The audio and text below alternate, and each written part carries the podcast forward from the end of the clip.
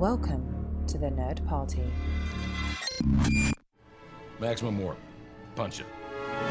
Punch it. Punch it, Bishop! Punch it. Punch that shit! Let's punch it.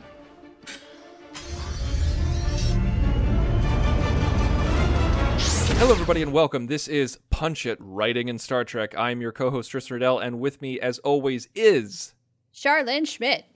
Charlene Schmidt. Today, we have a very special topic, but before we tell our listeners what it is, I want to give our listeners a little love, specifically uh, one listener in particular, and that is a uh, longtime listener, huge supporter of Punch It, as well as uh, To the Journey.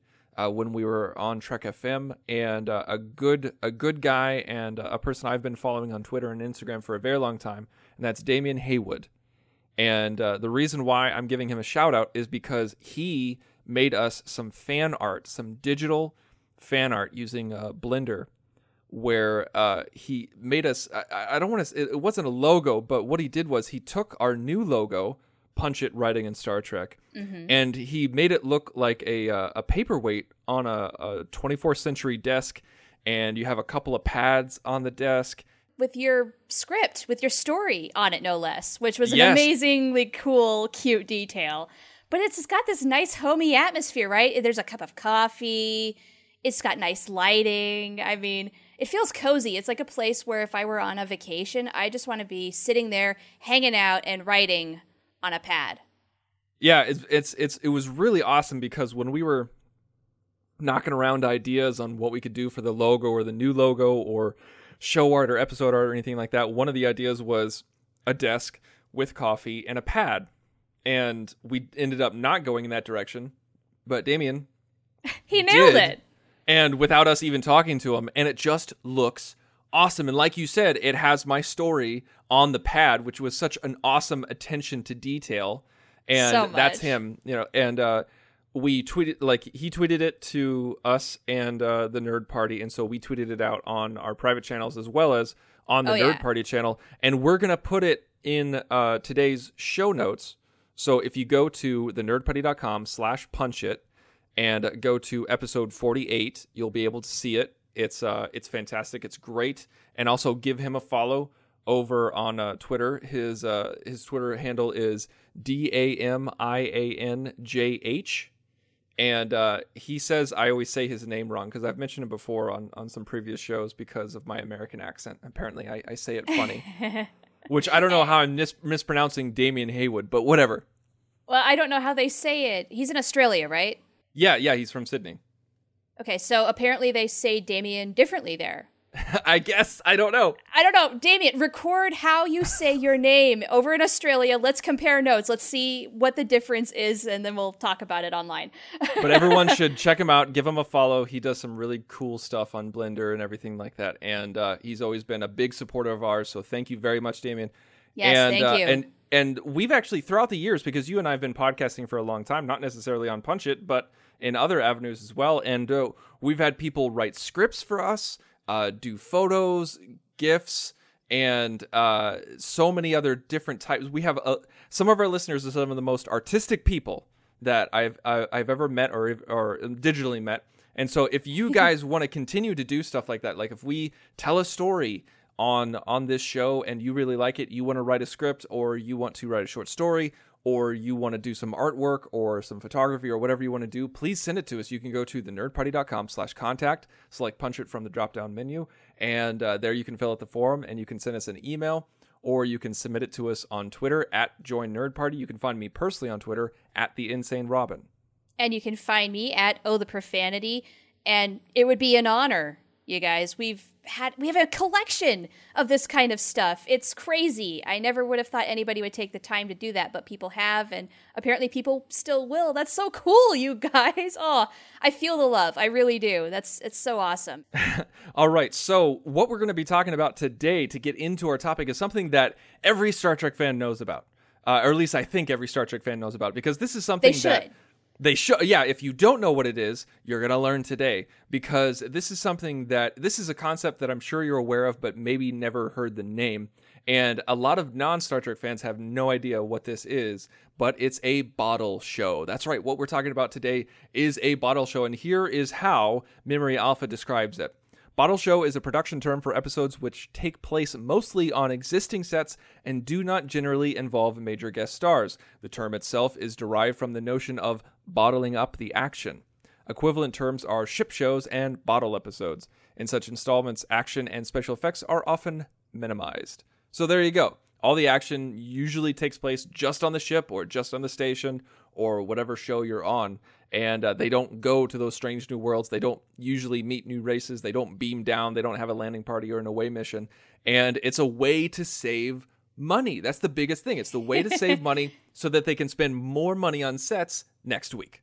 Right. Yeah, that's the whole impetus for a show like this, is it not? Is budget constraints. So I would argue that with episodic television, this was more of a necessity than it is for a more ongoing story. But I think it's also a little more easily done. However, I think it's a little more easily recognizable too. I think it's it's fun. It's interesting. Like when you um usually you can tell when it's going to be a bottle show, r- like right after the teaser, when you're just like when they establish the uh uh the conflict. You can feel like when you're watching Twisted, you're like, oh okay, like on Star Trek Voyager, and then all of a sudden they have that phenomenon. Phenomenon, phenomenon, and everybody's trapped on the ship. They're just like, "Oh, okay, this is going to be a bottle show. Let's strap in." well, or groan heavily. Some people really don't like the idea of bottle shows. Why? Why? Why? You know, I don't know because I am actually kind of a fan of bottle shows. I think it's great for character moments and growth. And also, as a writer, it presents a very specific kind of a challenge where uh, you're either up for it or you're just, oh my God, again. So, and especially on a show like Star Trek, where you know a certain amount of episodes are just going to have to be bottle shows. Like you had that epic two parter where they just blew it out for the special effects. The following week, very likely going to be a bottle show because the budget just doesn't have it in it. And so, yeah, I think it's a very love hate relationship with bottle shows. Being such a character driven fan, I love it. But I think one of the big criticisms is maybe is that they're very talky. There's a lot of conversation going on because you're not going pew pew pew and bam bam bam and flying around all over the place. Now, as we've talked about before, uh, uh, when we've talked about Star Trek, we I always say the same thing: is that you know, of yes, you know, explosions are cool, the phasers are fun, and whenever you have a, a phaser fight or you know the double fisted punch or anything like that, yeah, it's awesome, it's fun, but that's not why we like Star Trek. We like Star Trek for those monologues. We like Star Trek for the moral conundrums, and we like it for the character development and the good writing. Now, I conveniently have a list of all of the bottle show episodes in Star Trek. Now, some of this could be construed as opinion, but what I'm going to do is I'm going to pick out some of my favorites and let's see what let's see what you can glean from some of these favorites here. So, Okay, let's do it. TOS, The Naked Time, TNG, hmm, Yeah. The Offspring, The Drumhead, Lower Decks, Lower Decks is a bottle show, you guys. Deep Space Nine's Duet, Whispers, The Wire, Facets, Dr. Bashir, I presume, Even though they were in costume. Voyager's uh, Eye of the Needle, Jetrel, Yeah. Learning Curve, Projections, Twisted, Your favorite. Yeah. yeah, yeah, Someone to Watch Over Me, Enterprise Shuttle Pod 1, Dead Stop, A Night in Sick Bay, The Catwalk, Similitude, Doctor's Orders. And I'm not listing all of them, I'm just listing some of my favorites. And those are some of, I know that this is arguable, but those are some of the best Star Trek episodes. Like Deep Space Nine's duet, holy crap. That is Yeah. an amazing episode. Yeah, that I think ranks very highly on the fan list as far as favorites go for DS9, if not the whole franchise. And TNG, the Drumhead, and Lower Decks. I mean, these are fan favorites. Yeah. Oh, yeah. Lower Decks. I, I want to know of anybody out there if you do not love Lower Decks. eh, What's wrong with you? Let's get you some help, okay? That's why when we when we were talking about what we wanted to uh, discuss this week on the show on the new branding of Punch It writing in Star Trek, we wanted to see what could we talk about writing focused and bottle shows immediately popped to both of our heads. And I feel Yes. like with bottle shows that like yeah sometimes when you you can it can be a swing and a miss it can be a hard swing and a miss Oh, yeah. I think most times because I feel like creativity springs from constraint, you get some very, very well written, dynamic episodes that focuses on the internal and the character and the story. Like like take Offspring for example. What would the character of Data be like if it wasn't for Lal? right? Yeah, that's a very important experience for him and for his growth of trying to, you know, be a little more human and what does it mean to be a father and uh, gosh, so many things. And then of course with the the whole experiment not going so well, there's that loss and for 45 minutes that's a lot of emotion. You don't need special effects to go through that much stuff. No, you don't, and that, that's you don't always need a Romulan warbird exploding or three Klingon birds of prey just swooping into the action. And I think that's one thing that I really appreciate about bottle shows. So, like when I hear that there's going to be a bottle show, I go, "Oh, good, good, good, good." You know, I, I start I start clapping internally. Yeah. Yeah, even with, I would say the latest episode of Star Trek Discovery, episode six, is probably as close to bottle show as we might very well get. Now, visually, yes, of course, there's really cool stuff. There's that nice, it's not really a matte painting, but it sort of looks matte painting ish of Vulcan and stuff like that. But again, very inward and character growth. See, I don't know. I've heard that before. I've heard a couple people say that about episode six of of Discovery, and I don't understand it because they were they were on Vulcan at the very beginning of the episode, and you see these. It's like really cool um uh graphics and the ship flying off and everything like that and Yeah. then you know like when when burnham goes into sarek's mind we're on vulcan again and they're in a shuttle and i just and then like towards the end of the episode we're on a klingon outpost or whatever kind of out not a klingon outpost but we're in a, a foreign outpost on an on an look i think an asteroid if i'm remembering correctly and so I, this is not a bottle show at all Uh, well, okay, I guess technically it's not, but it's probably as close as we're going to get. And uh, I mean, yeah, the Vulcan set is probably a, a newer set. At the very end, the what you're talking about, I don't know if that's a new set. It might. I mean, maybe it's a redress of a set. Who knows? But my point is, is it's it is very just character driven. It's very inward. It uses a lot of sets that are already there, like the hallways, uh, engineering, yada yada yada. So, I mean, that also reinforces my argument that when you have a more ongoing storyline, serialized storytelling, I think it's harder to do a quote unquote bottle show. Yes, I think so. But I would argue that next week, this is being recorded uh, before episode seven, but after episode six. Uh, episode seven, I think, is going to be a bottle show because it looks like they're stuck in a time loop on the ship. Yes, kind of maybe like cause and effect disco Yeah. style. Yeah, that's what I'm thinking it's going to be like because like I like as I saw the the trailer for it and like there's tons of ex- it looks like the tr- the explosions are going to be epic and graphic and crazy and I just kept picturing Picard, you know, grabbing onto his chair going, "All hands abandon ship. All hands abandon ship." Abandon! Bam! Bam. Yeah, yeah. I, it, that will be very interesting. Plus, there were some hints that maybe there's some mirror universe involved. I, I don't know. Yeah. Is that going to be bottle show or not? Because are they going to blow it out literally with the special effects? I did, we did see Mudd and it looked like he was on a new set, so never mind. I can I completely retract what I said. But it is fun to just kind of I don't know. We don't know what's in store, so we're speculating entirely, and it's it's a little fun. It could be, it could not. We'll find out on Sunday. One thing that I wanted to mention that I thought was actually pretty interesting was uh, Michael Piller. He talked about bottle shows, and uh, he was talking about uh, TNG and Deep Space Nine. And he's, uh, this is him. He says we can do a bottle show and save a lot of money on the next generation by just keeping it on the ship. Here, and he means Deep Space Nine, you keep it on the space station, and you are still going to spend a lot of money. You have to because you have the sets like Quarks and the Promenade where you have so many aliens and people in the background. I never really thought of it that way before. Ah. Yeah, me neither. But it's so true, and you you always have kind of that big opening shot too, where everybody's walking around on the promenade. You see that it's a busy, hopping place. You got to pay all those extras for one thing, and then to get them in makeup too. Yeah, I think that's the biggest thing is that like you Yeah. can, you can get extras for cheap, but you got to clothe them, you got to do makeup, not just makeup, but alien makeup.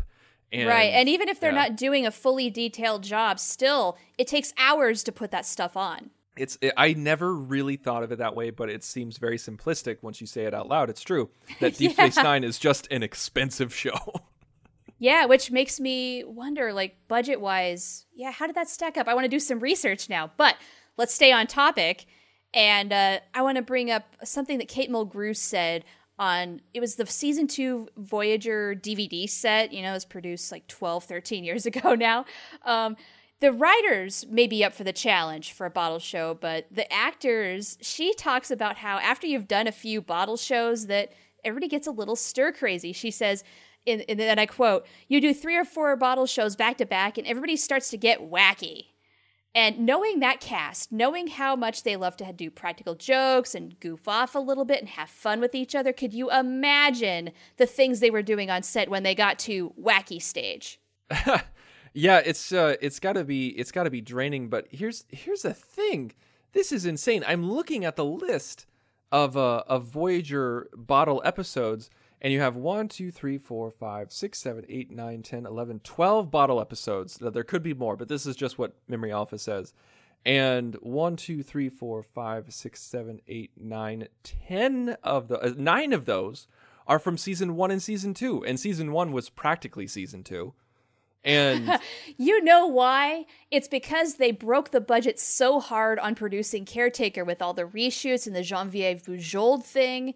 They were recouping their losses, I think, from that. You know what? That, I think that's as good a guess as any. That's pretty. That's pretty solid logic because it's uh, as I was looking at this list, I was like Parallax, the Cloud, Eye of the Needle, Jetrel, Learning Curve, Projections, Elogium, Twisted, even Meld, and the Swarm. The Swarm is in early season three. Yeah, and if I'm recalling correctly, Projections, Elogium, Twisted, those are all, I don't know if they're consecutive episodes, but they are produced very close together. So that must have been Wacky Stage right there. you, and they were yeah, and they were in season two. So yeah, that's probably what she was talking about. The like that- yeah, where they needed to go area right outside. It's it's so true, and that's kind of the. I love this kind of stuff. I love this kind of thinking, like with uh, Piller and Berman and everybody like that talking about the logistics of it and how to save money or how not to save money. Even David Livingston, you know, talked about it where. Uh, you know, he says he's like very rarely do we ever just do a bottle show bottle show on TNG. There's always some kind of element that will be visually interesting. So like they like David Livingston is talking about how even when you try to do it on TNG, they got to throw something special at you. So there's that. And Deep Space Nine is talking about how there's always going to be lots of extras, and because the sets are huge. And then you have on Voyager where Kate Mulgrew say, well, the cast gets a little crazy when you do too many. And so there's always these real world. It's always fascinating to me when real world logistics and real world knowledge impacts 24th century storytelling. We're learning how the sausage is made, so to speak. And yeah, like as far as bottle shows in general go, I don't think you completely encapsulate. It's not like we're they're completely restricted to say a few sets. I mean, there's always a little something. Like um, you were talking about your favorite episodes before. One that you didn't mention is one of my very favorites from TOS, and it's the Doomsday Machine, and it's a complete redress of the Enterprise bridge. But then you've got like the you know the planet-eating paper mache monster thing, and that had to have been built.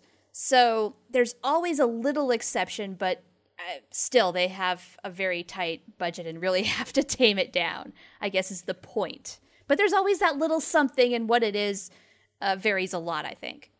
One thing also that I'm thinking about is I feel like the term of a bottle show might be a little too constricting because think about macrocosm. Yeah. Voyager's macrocosm, that takes place 99.9% on the ship, and that 0.1% is on a shuttlecraft, and that's it. Right. And so then you have the CGI aliens taking up some Oh. of the special effects budget, which I imagine cost go. quite a bit back in the day.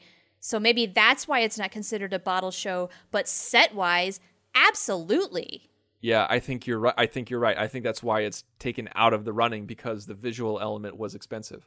So it makes me wonder then, whoever compiled this list on Memory Alpha, are they looking based on budget? I don't know. I don't either. I would like to know now. So somebody please write in who knows a lot more than I do and inform me. Now, one thing that's interesting is that like some of the times, and uh, the, like when you're writing an episode, and sometimes writing an episode, what you set out to write a bottle show. Like it's not so much like, oh well, uh, this just happened to be a bottle show while I was writing it. It was no. Okay, for this week of this season, we need a bottle show at this time because Best of Both Worlds is coming up soon. You know that kind of thing. And right? Yeah.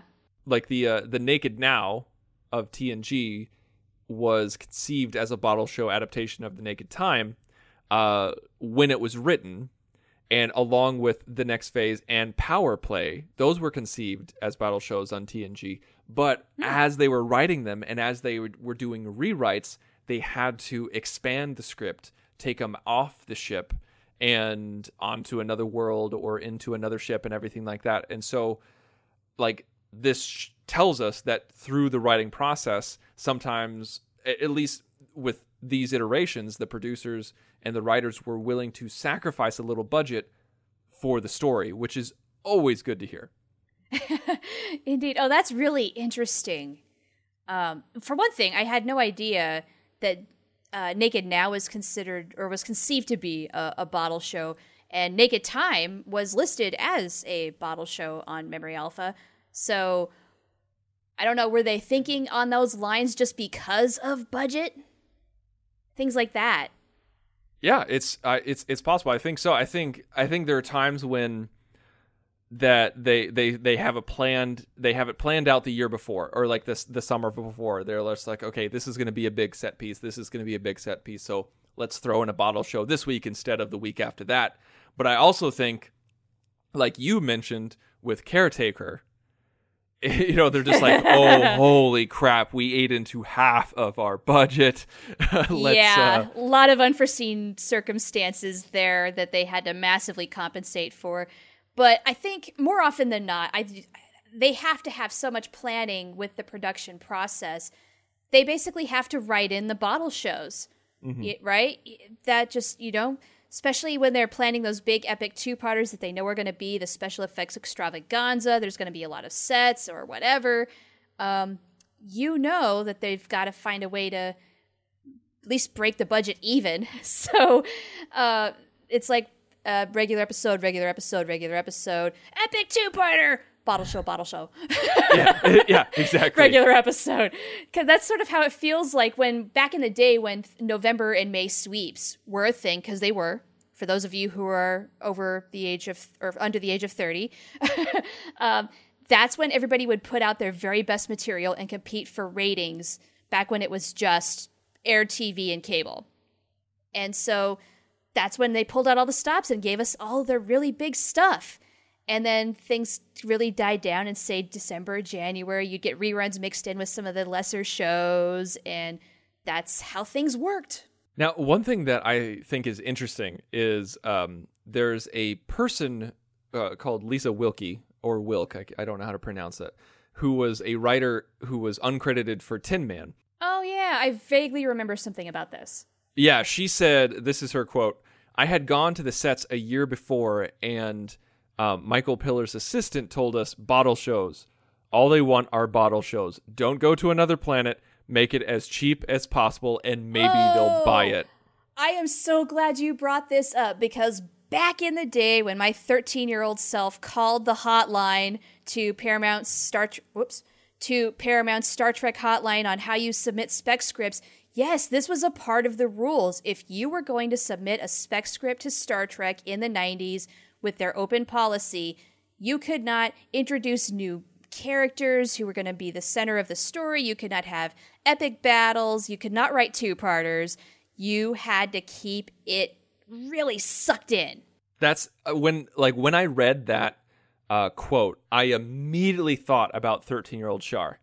I was just like, really? Yeah, I was just like because if you're not on the writing staff and you want to get into it and or you want to sell a script, if you're not in the room and you need and you're outside and you want to sell a script, yeah, you better make it a bottle show and you better make it as cheap as possible. And I'm sure Right. that uh pubescent Char did that. Oh, yes. Oh, I called that number several times, so much so that my mom asked, "Why? Who's calling Los Angeles? Yeah. Why? What is it? What are these long distance charges? Who do you know in Los Angeles?" I'm like, "I got to call Alita Fat Joe about the Star Trek thing." For And real. also for those of you under 30 as well, uh, long distance charges is a thing. yeah, that you was had a a home thing. phone. Area codes mattered, and it wasn't on a cell phone. You you just used a good old landline. Because only the really rich and business people had cell phones slash car phones and all of that, and they barely worked anyway. But anyway, I think that's a great thing, though. I, I think that's a great policy for, for writers who are writing spec scripts or want to get them sold, whether it's to a drama or a comedy or, or sitcom or whatever, whatever it is. I think that's great practice because it makes you focus on the internal. It makes you focus on the emotion, the drive, the behavior, and not on like you said the uh, the explosions and the and the uh, the craziness and the epic battles and all that kind of business because it's easy to make an a, a, five million dollar Star Trek episode. It's easy. It's easy to do that. anybody could do it. Yeah, anybody I think can describe an epic space battle, and special effects could make it just look amazing, and people would just eat it up. I mean, the movies do it all the time, right? So. Actually, I love that you brought this up because it's so true. I mean, when you are putting yourself out there, if you go write a spec script like 13 year old Char did and you submit it, this is your audition to show your skill as a writer, to show that you understand these characters inside and out. You know their motivations, you know what they will and will not do. And if you get it right, you just might get a pitch, if you were lucky. And uh, speaking of s- such, uh, everyone should go to the nerdparty.com slash filibuster and check out episode 57 uh, because uh, our good friend Lee Hutchison, who is the host of Filibuster, he interviewed a, uh, a gentleman by the name of Will Stape. And he was an individual who actually submitted some spec scripts. And though he, I think he submitted two, or I don't know how many he submitted, but two got picked up.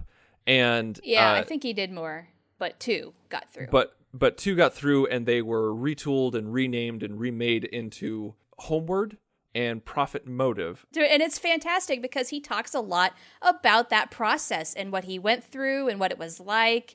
And so, if you want kind of an insider's point of view, that is it. Listen to that interview. yeah and uh it's uh, lee hutchison is always just such a uh, fantastic interviewer so He go is. and check out his show all right well shart do you have anything else that you want to say about bottle shows like is there out of the list that we talked about what would you say is your favorite i mean i know you probably want to say shades Hmm. of gray but fight that urge fight the Are urge you- Tristan, I do not want the wrath of Twitter just gnawing at me for a week straight. No, it's not Shades of Grey. I, I honestly, I think if, even if I took mind-altering substances and watched that episode, it still wouldn't be good. But uh, boy, okay, it's a tough question because there's always the distinction between personal favorite and then what is objectively good, right? yeah So I'm going to limit it to Voyager because that is, of course, my favorite. Um, I want to say my personal favorite is Eye of the Needle, okay but someone to watch over me is the objectively good one. What say you? Uh, I mentioned it a couple times before. I have a hard time because Duet is fantastic, and I I love The Wire, and Jetrel. You know how much I love Jetrel, and I love Yeah. Twisted. Like Jetrel and Twisted are two of my favorite episodes in Voyager of all time, out of all of them. yes, on your top 10 list. But for the the beautiful writing the emotional impact on the character as well as the audience i'd have to say the next generation is the offspring Really, The Offspring. Yeah, and Lower Decks is really high up there for me too. God, it's so hard. I hate ranking. I really do. Like the more I try to do it, just uh, it's so subjective. But anyway, Yeah. And so I think that goes to show there might be a couple of bottle stinkers, but there's some really freaking good ones in this mix. Now, what we want you guys to do, our our lovable listeners, is figure out. Go to uh, go to Memory Alpha, type in Bottle Show, scroll down, and take a look at the episodes that are designated as bottle shows. Tell us which ones are your favorite, or uh, tell us which ones And tell you us why. think- Yeah, tell us what you think are bottle shows that might not be on that list, and why you think they're bottle shows. And what you can do is, we mentioned it at the top of the show, but we'll tell you again. Go to the nerdparty.com slash punch it and uh, check out all of our previous episodes. But to write us go to the nerdparty.com slash contact. Select punch it from the drop down menu. And from there you can fill out the form. You can find us on instagram. You can find us on twitter on facebook. And you can do all of that by going to the nerdparty.com We also have a brand spanking new review on iTunes. It's been a while. woo Oh my right. god. So we have a five star review from Alfred Scats. I'm not sure how you say this name, but it's really cool. And they say that we are Trek positive. Yes, thank you. And they say that we make shows that cannot be missed, great conversations about the Star Trek universe. So thank you so much. We really appreciate the review. We appreciate the love. And thank you for doing your part to help others find the podcast so more people join the party. Yes, please. And go to iTunes. Leave us a review if you like what we're doing. Uh, you can leave us any review that you think we deserve, but if you give us a five star review, we'll mention you on the show, like that great person just now. Well, I think this is a good stopping point for the show. I'm excited to do our second Star Trek show in a row since our rebranding. And, uh, you know what? No matter where we go, no matter what we talk about, I think the helmsman is going to punch it. Ready for warp, sir. Let's punch it.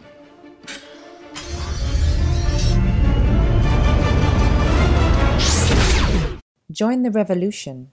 Join the Nerd Party.